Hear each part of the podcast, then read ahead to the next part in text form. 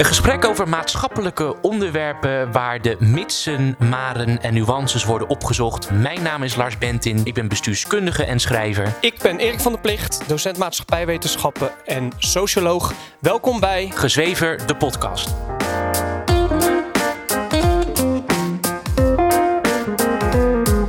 Alles dat ooit direct geleefd werd, is vervallen tot slechts een verschijning.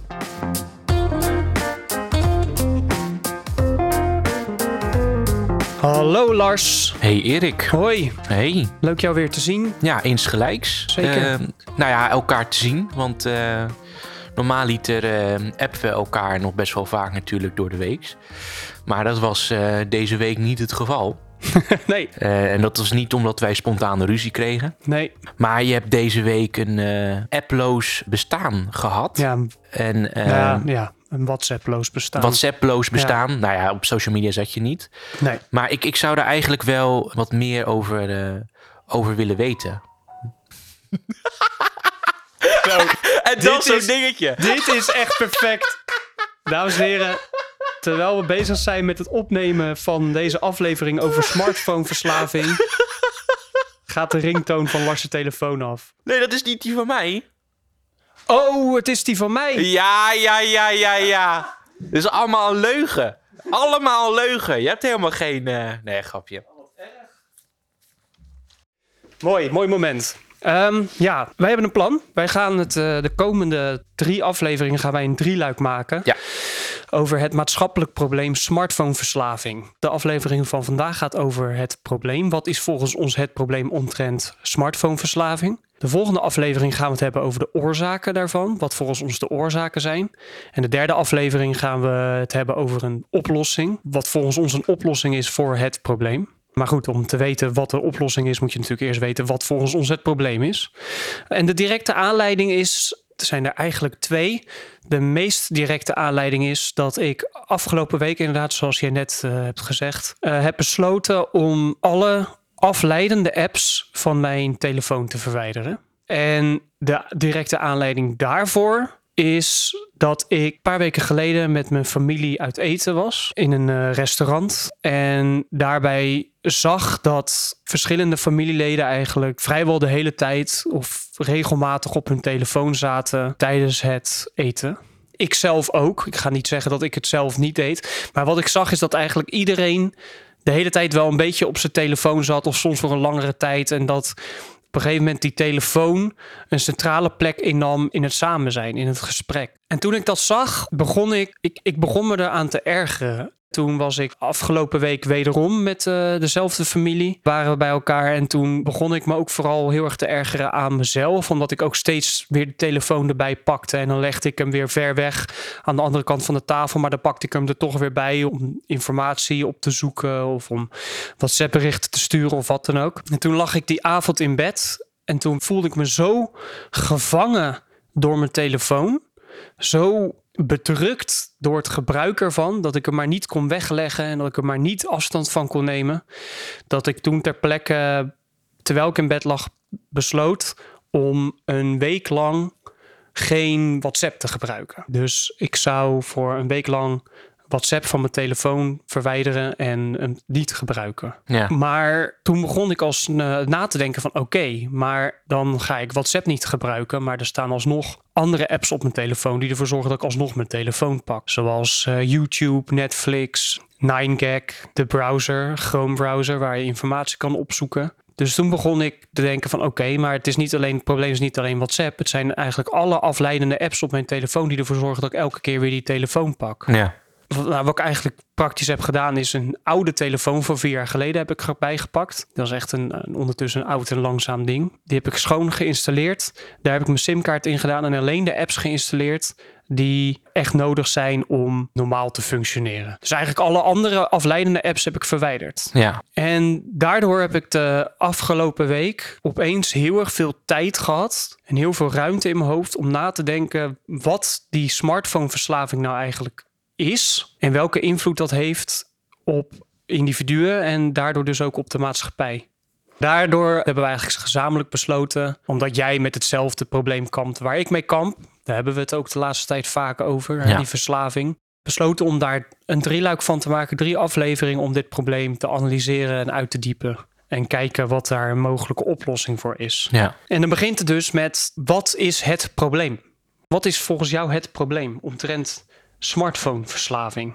De smartphone faciliteert een menselijke behoefte om afgeleid te zijn. Ja, Om niet in het hier en nu ja eh, te precies. zijn. En daar niet mee geconfronteerd te worden. Uiteindelijk is het probleem dat wij als mens in deze moderne tijd niet met artefacten zoals smartphones en de apps daarop kunnen omgaan op een gezonde en normale manier. En met normaal bedoel ik dat wij ons leven kunnen leiden in het hier en nu. Ja, we zijn specifiek door de smartphone, zijn we, of door de applicaties die daarop staan, die we Ja. gebruiken, die bedoeld zijn om ons af te leiden, om onze aandacht te trekken, Ja, zijn we niet bij de situaties die op dit moment gebeuren. Zoals wij nu dit gesprek hebben of het samen dineren waar ik het net over had. Maar zijn we met onze aandacht ergens anders. Ja. En dat gebeurt eigenlijk, als je niet oplet, de hele dag door. Ja, nee, het, vooral het specifieke gevoel. En dat herkent het overgrote deel denk ik, van de mensen dat luistert naar deze aflevering. Als je staat te wachten voor de trein, Ja, eigenlijk wat je bijna automatisch doet, is je mobiel erbij pakken. ja, Eh, dat gaat bewust of onbewust, of bewust onbewust of onbewust bewust. Maar dat is eigenlijk voor het overgrote deel van de mensen is dat een automatisme. En ik heb er al vaker over nagedacht van waarom? Waarom is dat nodig? Waarom doen we dat? Blijkbaar kunnen we niet een paar seconden zonder afleiding omdat we dan, en dat, dat herkennen we dan ook, er komt een onrustig gevoel, een soort angst. Alsof we, ja, angst waarvoor? Voor onszelf, voordat we naar de wereld moeten kijken. Dat we, ja, Wat dus het probleem is, is dat mensen door hun smartphoneverslaving niet het leven leven wat ze eigenlijk zouden willen leven.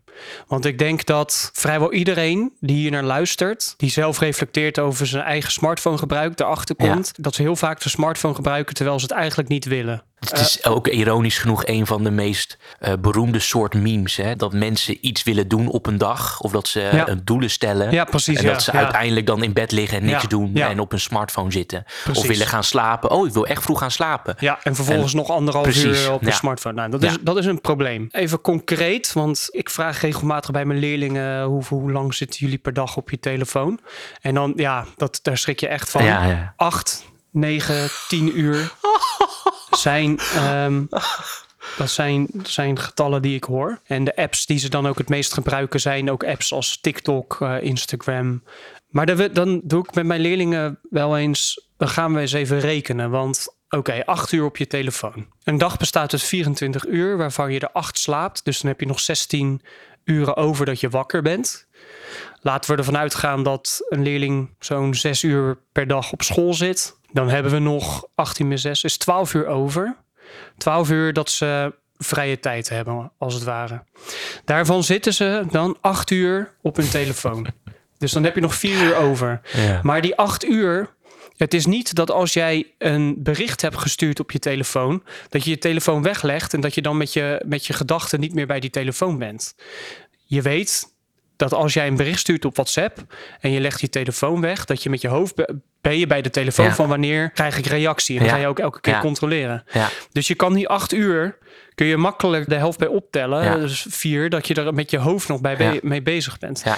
Dus als jij acht uur per dag op je telefoon zit, dan ben je eigenlijk dus 12 uur, effectief 12 uur bezig met op je telefoon. Ja. Dus eigenlijk de hele dag dat je wakker bent, dat je de vrije tijd hebt, zit je met je hoofd bij de smartphone. Ja. En nu gebruik ik mijn leerlingen als voorbeeld. Maar het is niet alleen de leerlingen, het zijn ook volwassenen zoals jij en ik die het probleem ervaren. Ja. Zou jij eens willen vertellen over jouw eigen ervaring omtrent dit probleem? Een heel concreet voorbeeld. Ik zal een heel concreet voorbeeld geven. Als ik bijvoorbeeld, ik reis veel met de trein. En ik zet als doel vaak voor mezelf om dan te genieten van de trein. Want ik geniet Ja. heel erg van de treinreis. Ja, dat vind jij leuk. Ik geniet van het beeld waar we eh, langs eh, rijden met de trein. Het geeft me ruimte om te lezen, om, om na te denken. Maar wat in de praktijk gewoon vaak gebeurd is in de afgelopen tien jaar, Ja. is dat ik gewoon op mijn mobiel ga zitten. Ja. Om, om op Instagram te zitten, Facebook, weet ik veel wat allemaal. En dat ik af en toe momenten heb dat ik ineens opkijk uit het raam. En dat wat ik zie bijna als een soort illusie of, of, of een soort digitaal beeld aanvoelt. Ja. Het is een soort, en dat, dat herkent denk ik iedereen, als je lang op je mobiel hebt gezeten en je kijkt ineens naar de echte wereld, dat het een soort ontwenningsproces is. Ja. Het is een soort vervreemding wat je op dat moment voelt. Ja. Alsof die vaagheid tussen die digitale wereld en de echte wereld, alsof je daaraan moet wennen. Als je leven wordt overrompeld door gebruik van sociale media en van je smartphone, zit je in een constante roes van die digitale wereld, waarin die echte wereld gewoon langs je heen gaat. Ja. En in de trein is dat dan figuurlijk en letterlijk. Ja. Maar ik heb als doel om te genieten van de treinreis. En voor ik het weet ben ik op bestemming. En heb ik helemaal niks, heb ik van niks gemerkt. Nee. Heb ik mijn boek niet aangeraakt. Heb ik niet genoten van de treinreis. Heb ik niet gemerkt wie er in of uitstapte. Ik was totaal losgekoppeld van, van de samenleving en de werkelijkheid om mij heen. Ja.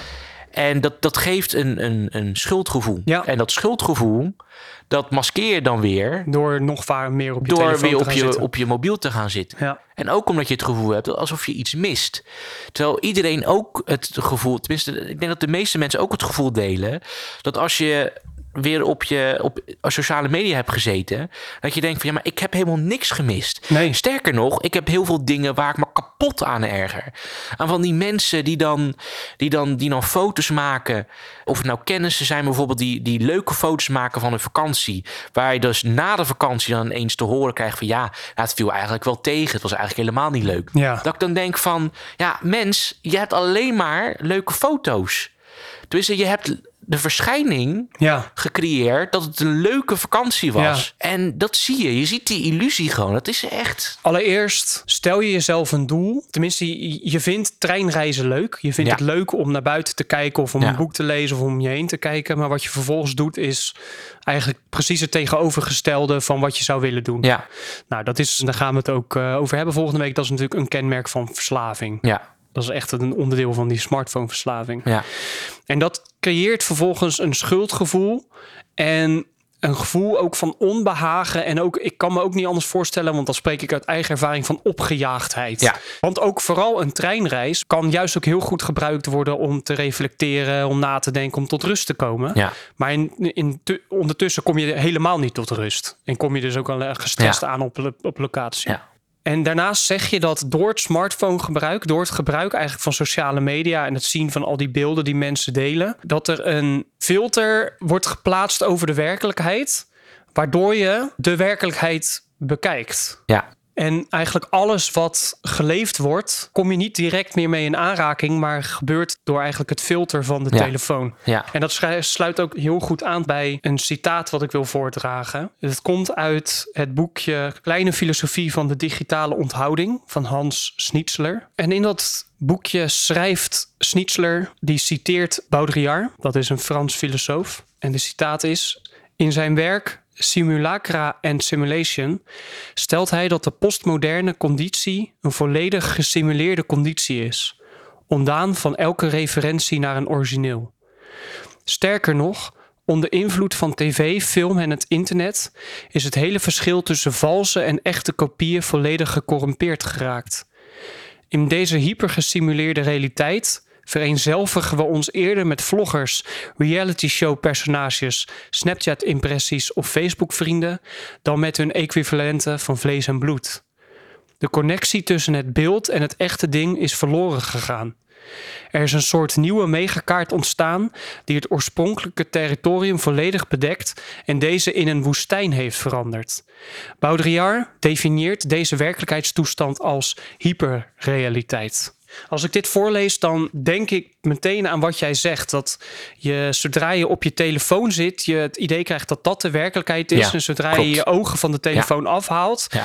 je een soort van woestijn ziet. En dat dus eigenlijk de werkelijkheid, de echte werkelijkheid om het zo maar te zeggen, er vals uitziet. ja. En hetgeen wat je op je telefoon ziet, de, er echt uitziet. Het leven speelt zich op de telefoon af. Precies. Ehm, terwijl het echte leven tussenposes zijn. Precies. En dat is ook wat net in de citaat wordt gezegd. De connectie tussen het beeld en het echte ding is verloren gegaan. Wat jij ziet op je telefoon, of wat wij zien op onze telefoon, zijn beelden. Het zijn weerspiegelingen van iets wat ooit echt was. Als jij een foto ziet van een kennis van iemand die op vakantie is, die foto is gemaakt in een situatie die echt is. Zij, hebben daar, zij zitten daar echt op vakantiebestemming, maar jij ziet alleen maar dat beeld daarvan. En als je maar vaak genoeg wordt geconfronteerd met dat soort beelden, ga je op een, kun je op een gegeven moment niet meer het onderscheid maken tussen het beeld en het daadwerkelijk, hetgeen Ja. wat daadwerkelijk geleefd is. En, en sterker nog, je wordt ook getriggerd en gepusht om zelf ook zulke representaties te maken. Ja. Het enthousiasmeert je niet om leuk en goed te leven, Nee. maar het, het motiveert je om ook pre- representaties zelf te maken. Ja. Dus niet de dingen te doen die je leuk vindt, maar om een beeld te creëren. Nou, dit, dit, dit sluit trouwens meteen goed aan bij een citaat van Feuerbach, wat in hetzelfde boekje wordt eh, aangehaald. En die citaat, dat heeft hij geschreven enkele jaren na de uitvinding van de camera. Schrijft hij: Deze tijd kiest het beeld boven de zaak, de kopie boven het origineel, de voorstelling boven de werkelijkheid, de schijn boven het wezen. dat is eigenlijk pre- precies Ja, wat jij net zegt Ja, dat is mooi. dat dus die beelden die je ziet, inderdaad, wat dus schijn is, hè, want het is ook vaak foto's op, op Snapchat en Instagram is ook schijn. Het wordt voor, voorzien van allerhande filters en het is een, een kadering van de zeer complexe werkelijkheid. Ja. Wat jij ziet motiveert jou inderdaad niet om dan ook op vakantie te gaan en te genieten van je vakantie, maar juist op vakantie te gaan om daar vervolgens beelden te maken die je kunt delen op Ja. platforms met Ja, anderen. precies, ja. ja. Of uit eten gaan. Uit eten gaan is niet meer, men heeft niet meer het doel om gezellig samen uit eten te gaan en tijd te delen. Maar het is gezellig uit eten gaan om foto's en fragmenten te delen. Ja. Voelt absurd, maar het is uiteindelijk, uiteindelijk wel zo. En ik denk, want jij had het over verslaving. En dat klinkt natuurlijk voor heel veel mensen gelijk heftig. Ja. Maar ik denk gewoon dat wij niet goed beseffen dat dit ook daadwerkelijk echt een verslaving is. Ik denk dat heel veel mensen daar zich niet bewust van zijn. Sommige generaties weten niet beter Ja, dan dat dit normaal is. ja, Dus die opgejaagdheid, het ongemakkelijke gevoel, het zware gevoel wat gepaard gaat met overmatig gebruik van smartphones en social media, zullen veel mensen zien als, als normaal. Ja. Als een normale Als een conditie normale, ja. om in te leven. ja. Terwijl bijvoorbeeld wij en de oudere generaties natuurlijk nog wel weten hoe dat misschien vroeger was, wat het dus niet zo was. En dat we daar nog een referentie toe hebben. En dat, dat wij ook weten van oké, wij kunnen daar naar terug.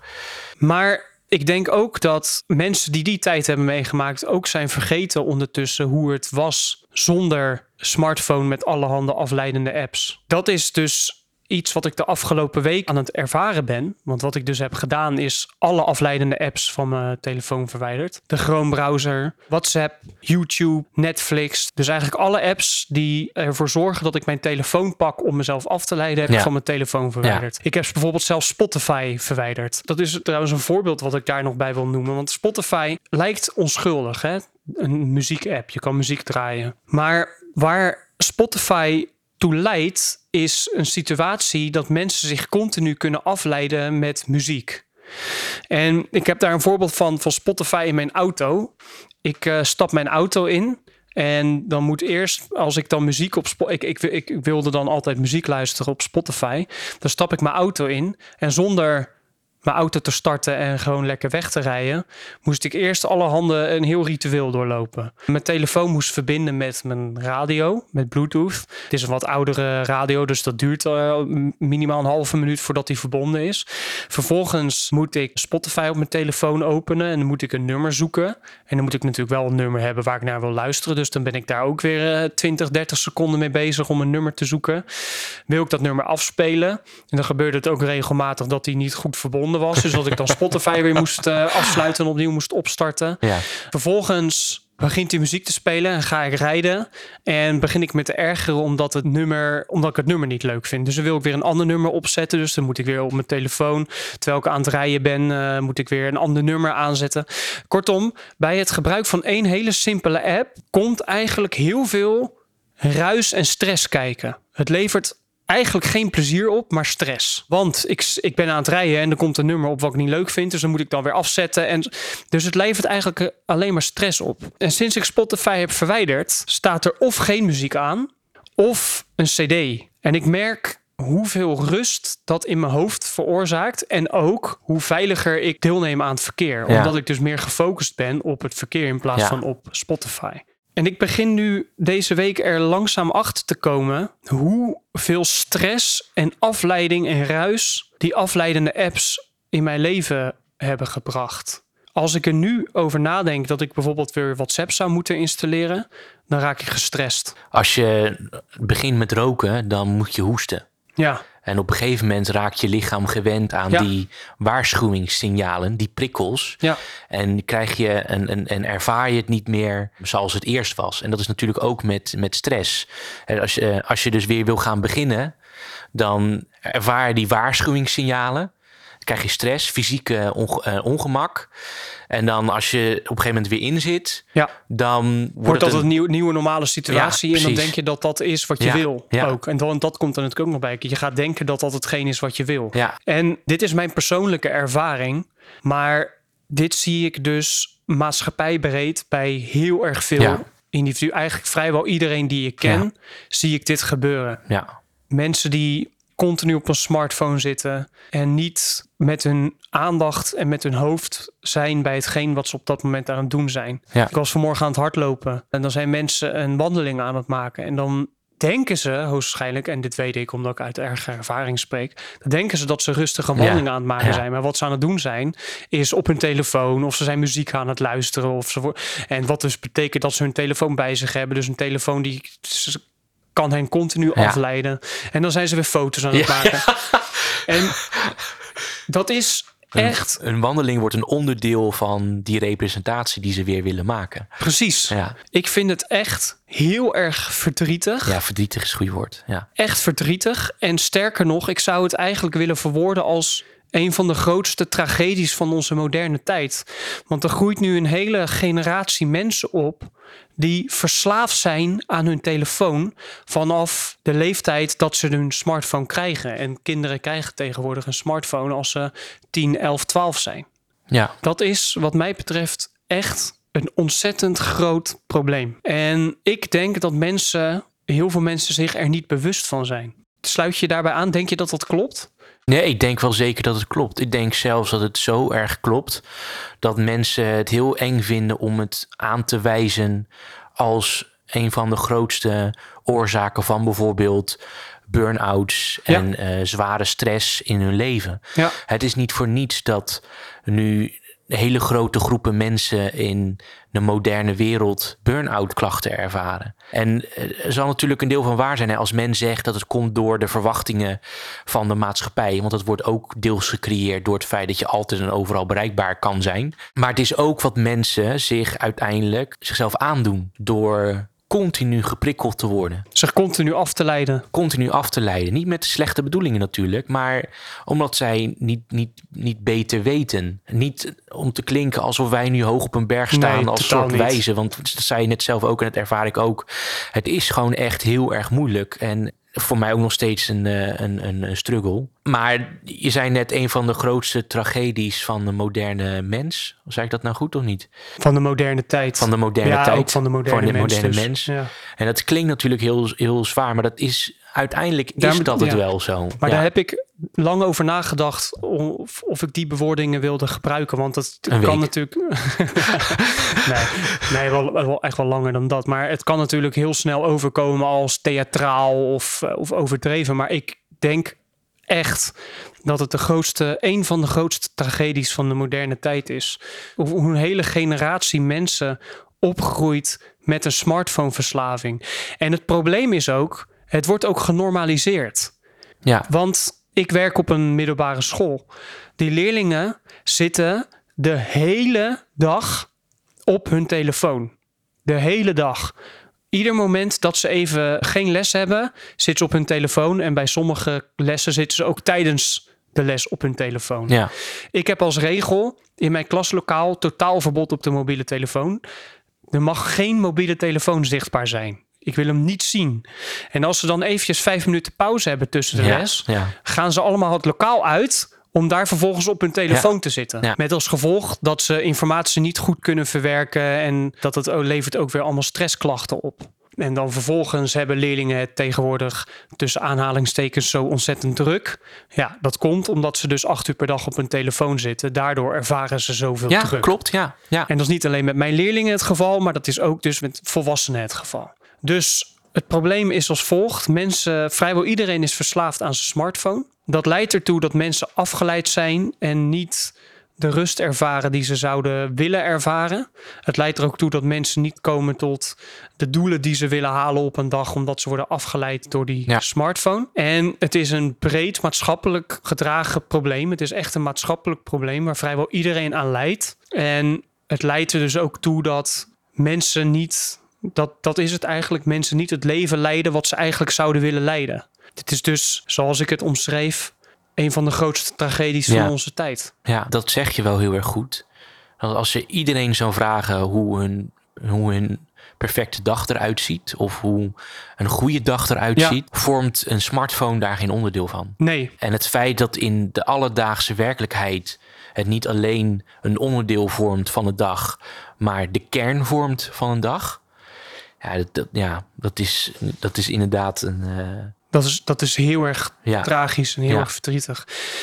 En wat daar dus ook, zoals ik net die citaten voorlas, wat, wat daar dus bij komt kijken, is dat men niet meer in aanraking is met hetgeen wat daadwerkelijk wordt geleefd. Maar men komt in aanraking met de representaties daarvan. Ja. En alleen nog maar met die representaties. En niet meer met hetgeen wat echt wordt geleefd. Ja. Want als je een diner hebt in een restaurant, ben je niet meer met je bewustzijn bij dat diner, maar bij de representatie die het op jouw telefoonscherm ja, laat zien van wat daar gebeurt. Dus het eten, het gezamenlijk eten wordt niet meer direct geleefd, maar wordt alleen nog maar gerepresenteerd door bijvoorbeeld een foto in een Snapchat-app Ja. of Instagram. En het reduceert de mensen en het etentje tot een middel. In plaats van dat het het doel zelf is. Ja, precies. Dat is die verschijning. Het gaat Ja. alleen nog maar om de verschijning. ja. En dat is echt, eh, echt heel erg verdrietig. Nou, dit was onze probleemomschrijving. Volgende week gaan we het hebben over de oorzaak van dit probleem. Waar komt die oorzaak vandaan? En wij gaan onder andere kijken naar de sociologische verklaring daarvoor, maar ook de psychologische verklaringen daarvoor. En eh, de week daarna gaan we het hebben over een oplossing. Ja. Willen we onze luisteraars ook praktische handvatten aanreiken hoe ze dit probleem, als ze dat willen, kunnen aanpakken. In onze bescheiden wijsheid die wij, eh, Ja, precies. die wij Ja. hebben. Oké, nou dankjewel weer voor dit gesprek. Ja, ik vond het confronterend. Ook deze week. Maar ook. het was goed. Het Ja, was fijn. zeker. Dankjewel. Tot volgende week. Tot volgende week.